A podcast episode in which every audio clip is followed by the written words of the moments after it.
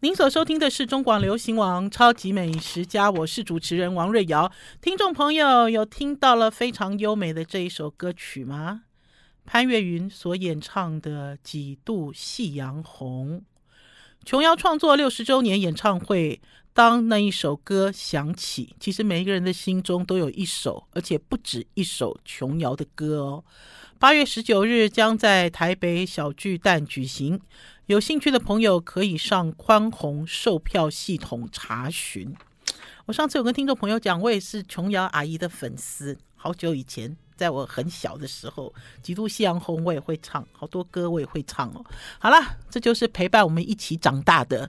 点点滴滴。好了，超级美食家要和保健品牌日食一善合作了。最超级的优惠就在下周，中广的粉丝你们一定知道，五月份的时候赵董事长一起推荐，立刻秒杀，所以呢，好多人等了好久好久好久，都是在等日食一善。所以听众朋友，我们现在已经补货了，请大家准时追上下周在超级美食家要给大家的推荐。好，今天呢要继续跟大家聊园林的最后一站。听众朋友呢，呃，前几天呢，听到我在讲这个园林美食哦，大家都好高兴，嗨得不得了。然后呢，就会发现说呢，彰化园林人，哈，彰化园林人呢，也跑来在我的 FB 脸书下面留言。呃，有一个东西我一定要念给大家听啦，哈，因为呢，一开始呢，在跟大家介绍这个园林行，就这次的这个园林美食之旅的时候，是因为认识了园林的餐饮王。叫做呃陈维国，他们都叫阿国。之后会请阿国来到我们超级美食家，继续跟大家聊园林的吃喝玩乐。因为我们这次聊园林都没有聊到空肉饭，对不对？很多人说经典的美食，瑞瑶姐，我也觉得很奇怪。因为呢，我认识这个餐饮王开的不是空肉饭店，开的是这种西餐异国料理，所以呢异常的精彩哈。就是你不知道，你不认识，原来园林有这样子的风景。然后甚至于呢，跟大家分享在园林很。棒的一家咖啡馆叫右舍咖啡，这个咖啡的这个影片哦，光是在我的 FB 上面，就是王瑞瑶的超级美食家的脸书粉丝专业上面，观看人数已经十七万人了，已经有五百次分享。大家呢看到这个咖啡馆都觉得好美哦，怎么会在园林有一个这么漂亮的右舍咖啡？然后甚至有听众朋友哦，看到了影片，立马就跑去哦，跑去之后呢，他回来。给我一个讯息，他说：“瑞瑶姐，这家咖啡馆五点就关门了。好，很少很少咖啡馆五点就关门了。可是告诉大家，因为这家咖啡馆是早上早市，好，因为它后面就是一个菜市场啊。”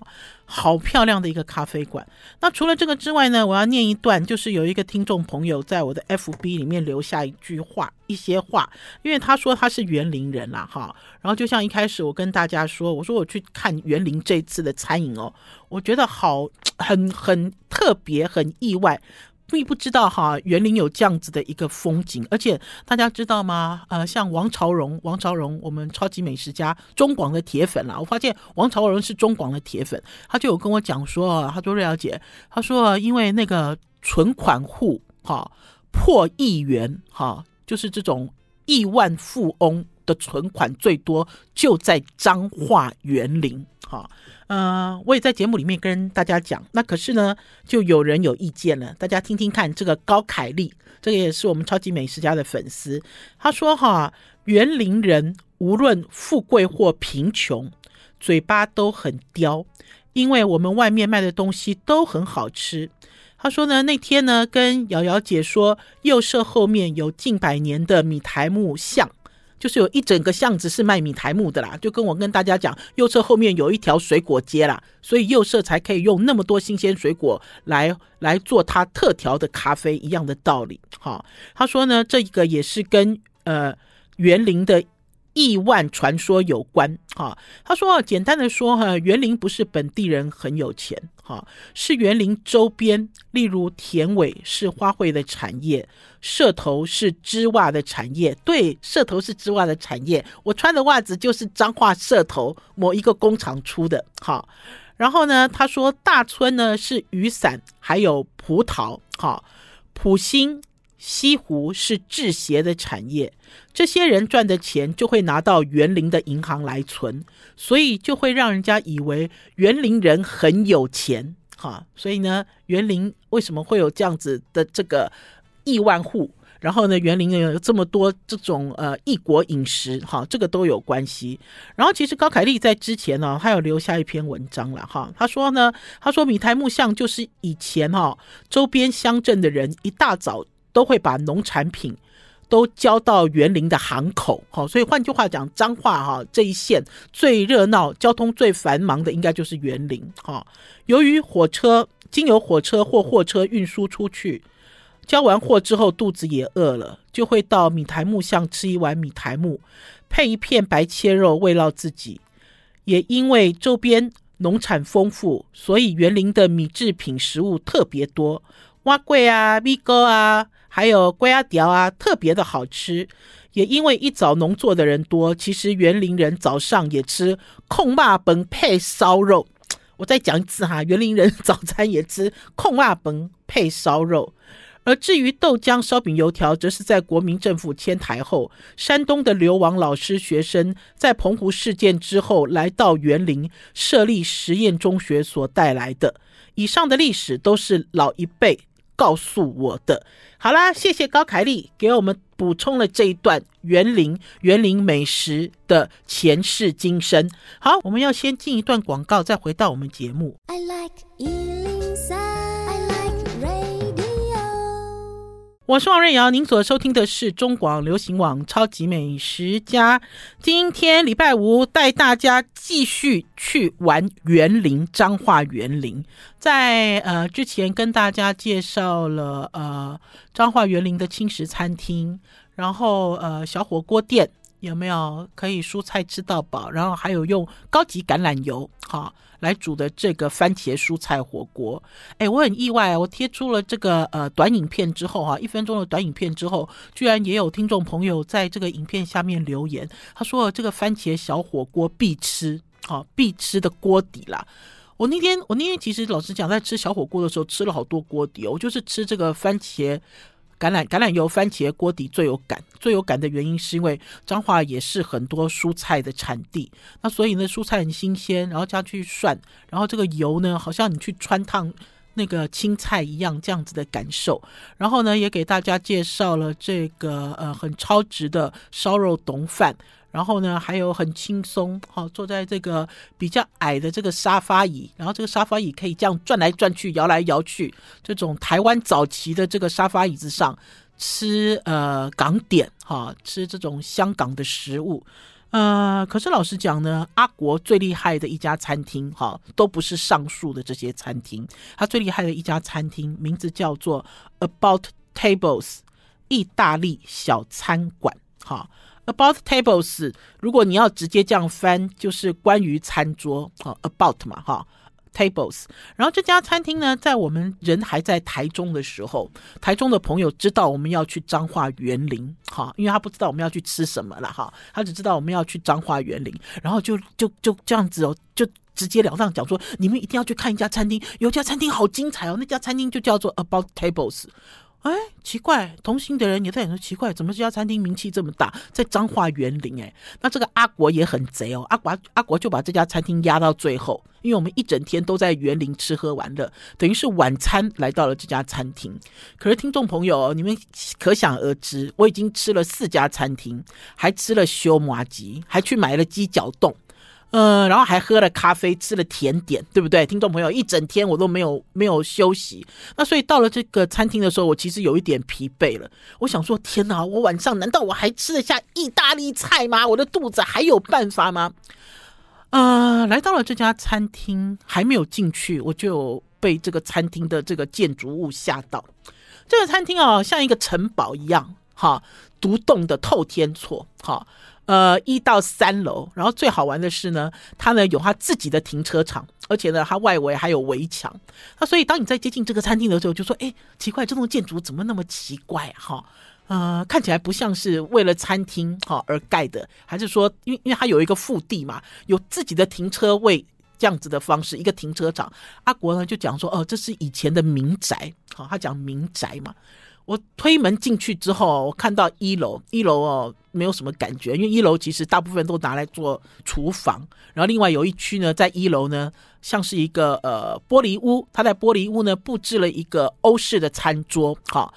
呃，影片已经上传了，听众朋友呢可以直接去 YouTube 频道去找这个影片。然后我要跟听众朋友讲啊，因为啊，在 YouTube 频道里面啊，你用王瑞瑶去搜寻哦，好像一片大海，连我自己都搜寻不到我自己的创作影片，就麻烦你们要多用关键字，必须要，比如说要用王瑞瑶哈，用呃彰化园林哈，还是比如说你们要多用一点啦哈，还是说什么意大利餐厅啦之类的，你才会跳出这支影片哈。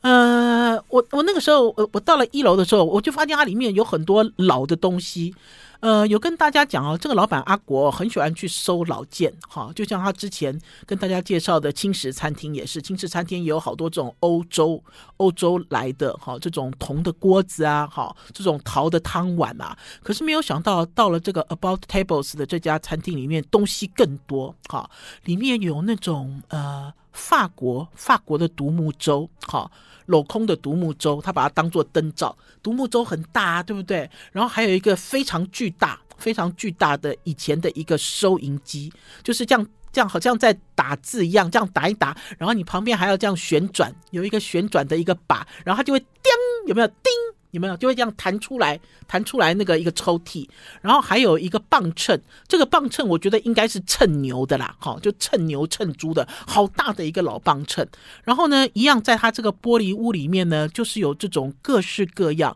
好像回到了这种呃以前中古世纪的欧洲的餐桌，好，因为呢，它所有的东西呢也都是那种老件，好，然后甚至于它的椅子也都是老件，欧式的老件，好。呃呃，装装饰的非常漂亮，美轮美奂。然后甚至于呢，呃，在这个玻璃屋里面的这张餐桌也被他们拍下来，哈，作为这个餐厅的一个宣传照。很多网红网美也很喜欢在这边拍照。然后阿国就跟我讲说，他说呢，呃，在重要的节庆的时候，他们就会开放这张餐桌，让客人来吃饭，哈，感觉真的很棒。我其实，在一楼的时候看到有一些东西，我就觉得感觉很棒，而且一楼一样，哈。有一个食材区，好，我觉得阿国蛮有趣的。阿国哦，他会把这种呃美食文化生活，好，全部落实在彰化园林啊。所以呢，你会看到有一个食材区，呃，大部分也都是欧洲欧洲的食材，然后你可以买，可以带回家自己买。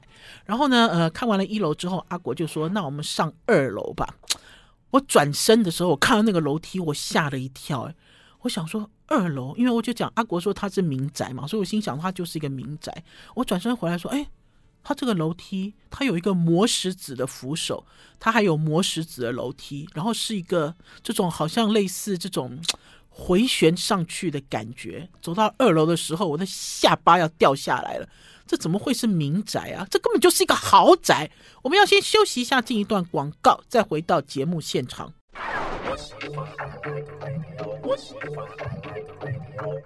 我是王瑞瑶，您所收听的是中广流行网《超级美食家》。台中人哦，中彰投云嘉南，中彰头云嘉南，台中人呢都会跑去彰化园林吃一家餐厅。然后呢，台中朋友呢知道我们去园林呢，都推荐我们要去这家餐厅。终于，终于走到了阿国他所经营的这家 About Tables 意大利小餐馆。我要跟大家讲的是哈，他这个楼梯哦，我看到他这个。磨石子的这个扶手的时候，我那个时候心里就有一点点感觉，就说哦，民宅豪宅。然后呢，拾级而上之后，就发现它的二楼跟它的三楼，哈，是挑的。这两层楼其实有一个天井挑空上去，哈。然后呢，你就会看到呢，在这个墙壁上，它就挂了一个鹿头的标本。好，长角鹿的标本，然后因为它整个空间哈、哦、挑高，然后呢，在三楼，三楼就是有一个扶手，圆形的扶手，然后你就忽然间觉得，哎，这房子是谁住的啊？好像有一个公主。我忽然间，听众朋友，我可以跟大家讲，我忽然间有一个感觉，就是有一个公主哈，到三楼去，如果是站在三楼往二楼看，哈，你知道，你就是看到一个 view，哈，就是一个挑高的 view，你就是一个君临天下的感觉。而且在那个时候，我有一种就是琼瑶阿姨，我们刚才在节目一开始的时候不是有讲吗？琼瑶的几度夕阳红，以前在看琼瑶的这个电影，还是琼瑶的电视剧，有没有？琼瑶阿姨都会去租借那种老的这种很老很老以前的那种别墅，好，还是那种豪宅来拍片，其实就是回到那样子的现场。我十级到二楼之后哦，我就一直哇哇哇叫，因为这个二楼就比一楼哦。空间大很多，因为在这个二楼的这个右手边哈，他就打造了一个呃呃法国法国人的餐厅哈，法国人的餐厅通常都是跟厨房连在一起。然后听众朋友如果没有什么太大的感觉的话，就去想哈，就是有类似像这种美食的电影在教做菜的，他们呢呃都会在这个厨房里面把锅子啊锅碗瓢盆啊都高高挂起来挂在这个餐桌上，而且呢都是铜锅，类似这种高。级的这种烹调的工具。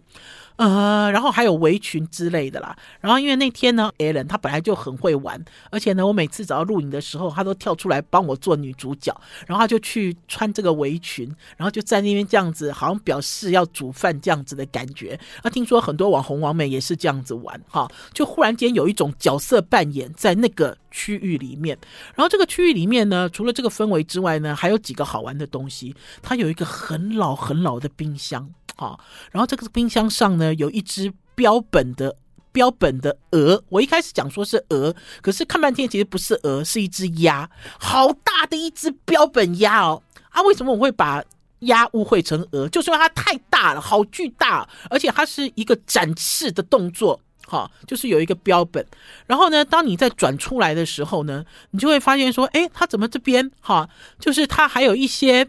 呃，什么呃老件，它老件非常多哈，就比如说有老的这个摩托车哈，一楼呃二楼跟三楼了哈，有老的摩托车，然后有那种呃法国的屏风哈，然后还有好大一面镜子哦，这面镜子呢好像是摆在宫廷里面呢，因为它好像是金属框这样子镶起来很大，然后我站在这个镜子前面拍照的时候，Alan 就说：“瑞瑶姐，你要把你全身上下最美的地方拍给大家看。”我心想说，我全身上下。最美的地方是什么呢？他说就是你的腿啊，因为我那天穿了一件裙子哦，我才想起来，我全身上下最细的地方就是我的小腿。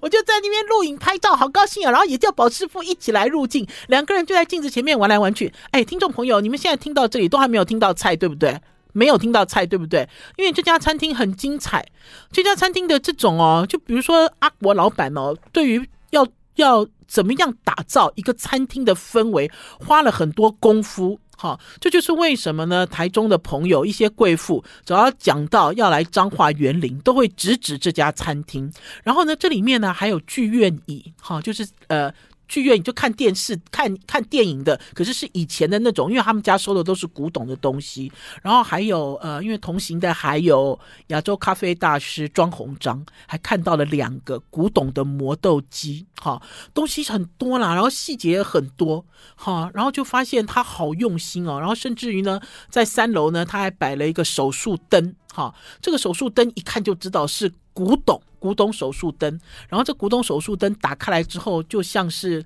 我们现在录音室的现场，哈，就做了一个补光。那所以有有人也是在这个灯前面就拍自己，哈，把这个场景都拍下来，哈，呃，没有想到在彰化园林有一个豪宅，哈，阿国一直讲说这是民宅，民宅闹扣零了，这不可能是民宅，哈，呃，就像在很多年前呢，我自己曾经去花莲吉安，哈。呃，下榻过一个民宿，那个时候去吉安乡，那时候去花莲做了一个用吃爱台湾的专题，有一个民宿的老板娘，哈对我发出了 SOS，她说她是这个国小老师退休。呃，他的儿子是一个设计师，哈，帮他呢，呃，就是买了这一栋房子，然后，然后规划给他妈妈做民宿。然后呢，这个妈妈呢就告诉我说，因为她一辈子都在做老师，所以呢，她也不太会煮饭。那大家知道民宿要供应早餐嘛，所以她就很头痛。啊，所以那个时候我还在中国时报的时候，那个时候在执行用吃爱台湾的系列报道的时候，他就写信来求援啊，所以那个时候就带着厨师一起去到他的民宿。我也要跟大家讲，这也是我没看过的民宿了。我这样子，进到他的这个大厅，哈，然后呢也是拾级而上，他的这个楼梯呢全部都是大理石，而且是那种粉红色的这种大理石打造，哈，呃，我我就忍不住问他，我说这个房子是，他就说，哎，这个房子哦。以前是明代的房子，民意代表的房子啦，哈，然后因为民意代表之后不是民意代表了，可能又有一点财务的问题，所以把它卖掉了，所以他们就把它承接起来，承接起来，因为他这个儿子是设计师，就把它重新改装。我那时候才想说，哦，这是民宅哦，不是，这是豪宅，你都没有想到在台湾各地。都有这样子名不经传的豪宅，然后可是，一旦有一日它变成商业行为，就它变成在商业上使用的时候，一般人都会惊呆，就惊呆的一个程度。好，嗯，好，我们要先休息一下，进一段广告，再回到节目现场。I like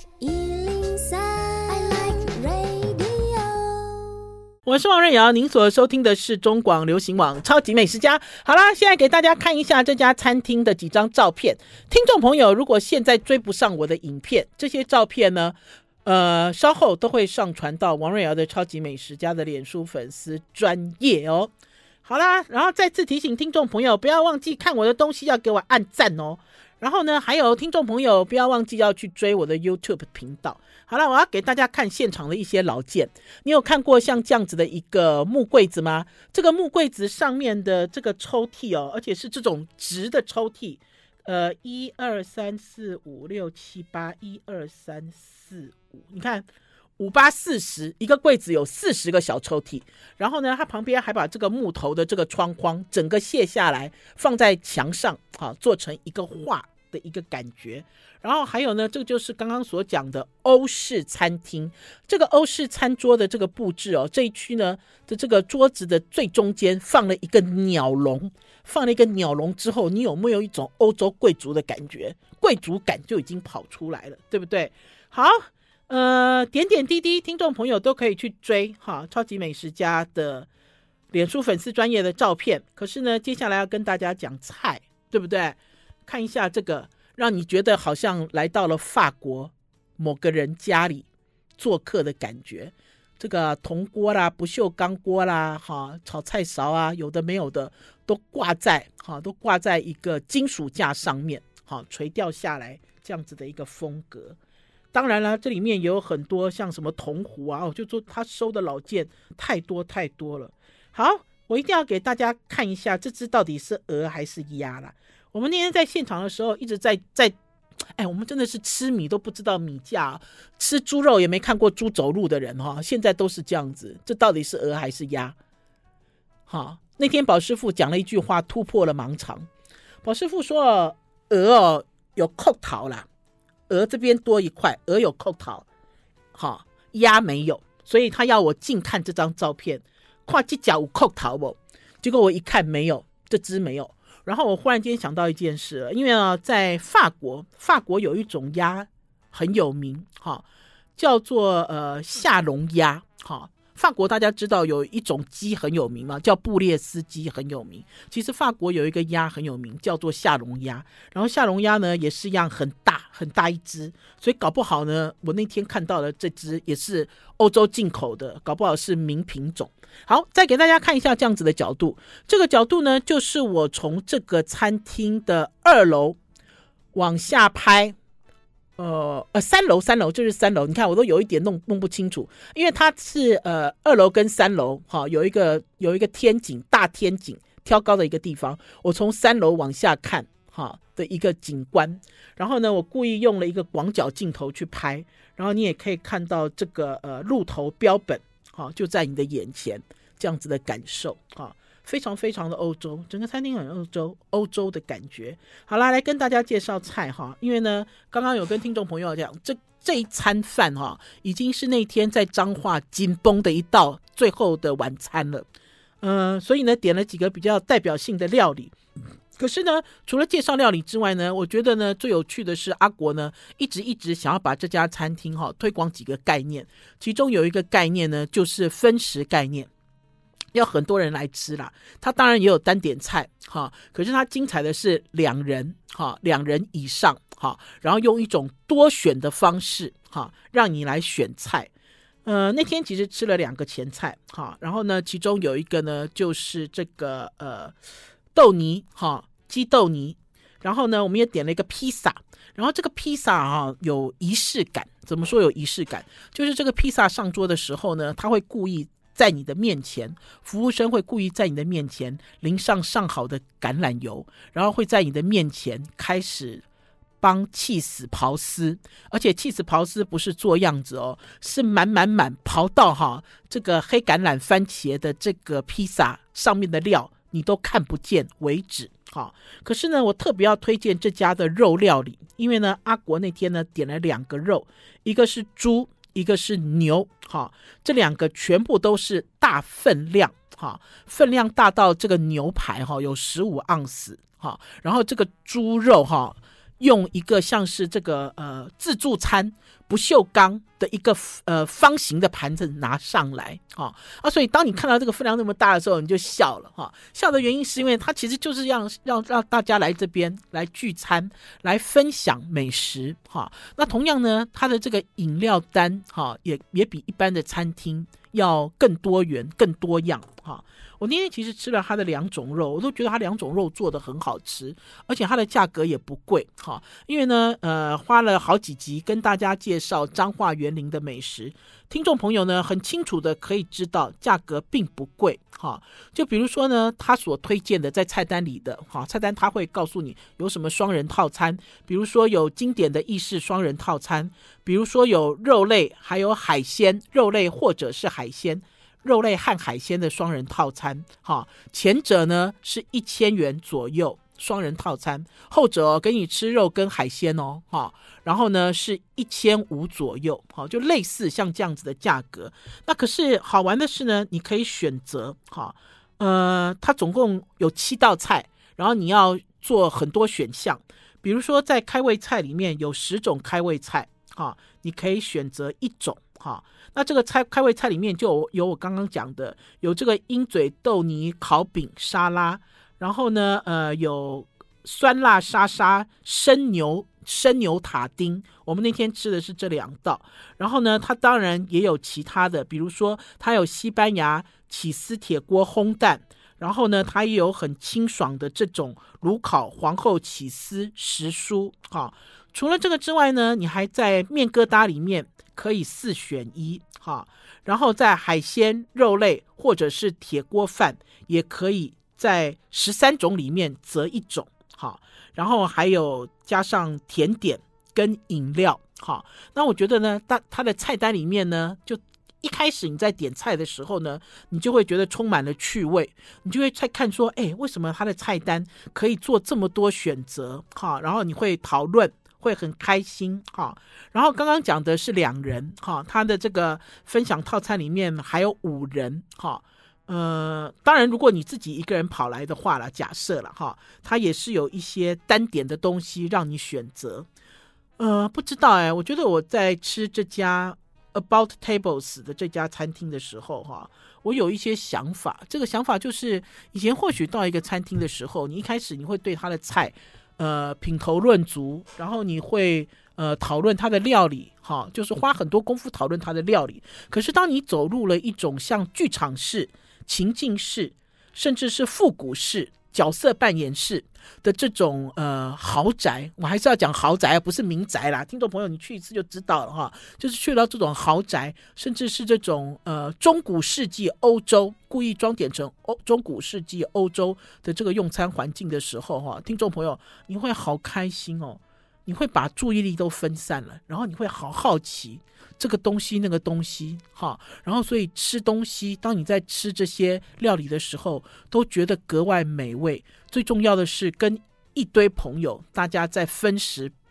分食同样一道菜的时候，每一个人大家在聊天的时候都有了焦点，有了交集的地方，感觉这道餐这套餐好好吃，好美味。我有一种琼瑶电影主角的感觉，是刘雪华还是林青霞呢？好了，我们要先休息一下，进一段广告，再回到节目现场。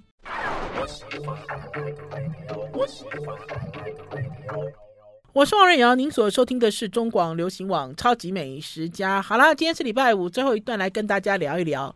我最近的状况。因为呢，听众朋友知道呢，我在过年的时候陪我妈妈打麻将。坐了五个小时才站起来，所以呢，我把我自己的脊椎坐扁了。然后呢，我就开始啊，呃，脚痛啊，一会儿是左腿，一会儿是右腿，然后膝盖也痛。因为大家知道嘛，人走路就是靠两只脚嘛。如果有一只脚不行了，还是你的腰不行了，你整个人都会垮台。那所以呢，我自己做复健做了呃快半年，哈。那这段时间我非常认真跟努力，我一个礼拜会去医院做复健。大医院哦，去大医院做复健，做五天，五天，四天，五天，每一天都去做牵引，牵引就是去把我的脊椎拉直，然后去做热敷，去做短坡，短坡呢，短坡呃，说起来其实就像微波炉一样啊，因为那个。复健的老师都这样讲，他说他你不会感到热，可是呢，因为做短波的时候你受伤，比如说你这个关节什么，它里面其实是发热，也是一种热敷，然后会做电疗，好，那所以呢，听众朋友就会发现说，诶，我的行程其实没有什么太大的改变，可是老实讲，我的身体受了不少的痛苦，尤其是前一阵子呢，我又去了台中，又去了彰化，又去了台南，哈，又为了我们的铁粉生日又跑去台南，我又东奔西跑，然后。甚至我还跑去宜兰去搭了这个呃赏金豚的船，哈，呃，老实讲了，我那天去搭赏金豚的船哦，我好害怕我自己会出事情，因为呢要登船嘛，登了船之后呢，我又要尽力要爬上这个驾驶室，因为驾驶室的这个楼梯很高，我就咬着牙硬撑就上去，然后上去之后呢，坐在这个船上，赏金船虽然那天呢。它的这个风浪级数是四级以下，算是很平稳，可是还是摇摇晃晃。我就觉得我这个身体很痛，哈，因为大部分其实是因为神经痛，因为骨头外掉了嘛，压到神经。啊、可是我那天啊，做完赏金船回家之后，我觉得我的骨头哦，好像是被打散了，打散了之后又重新集合在一起。啊，这段时间呢，老实讲呢，听众朋友，呃，我虽然努力做复健，然后我也去找了几个整复师。我甚至于找了一个整复师哦，这整复师好有名哦。听说这个整复师一出手哦，那个呃不会走路的人立刻就会走路，有没有很传奇？结果我去的时候哦，他摸了我的脊椎，听众朋友，他就他就叫我躺平在地上，叫我趴着，他用手指摸了我两下，就叫我站起来。他说没办法治，叫我要回医院。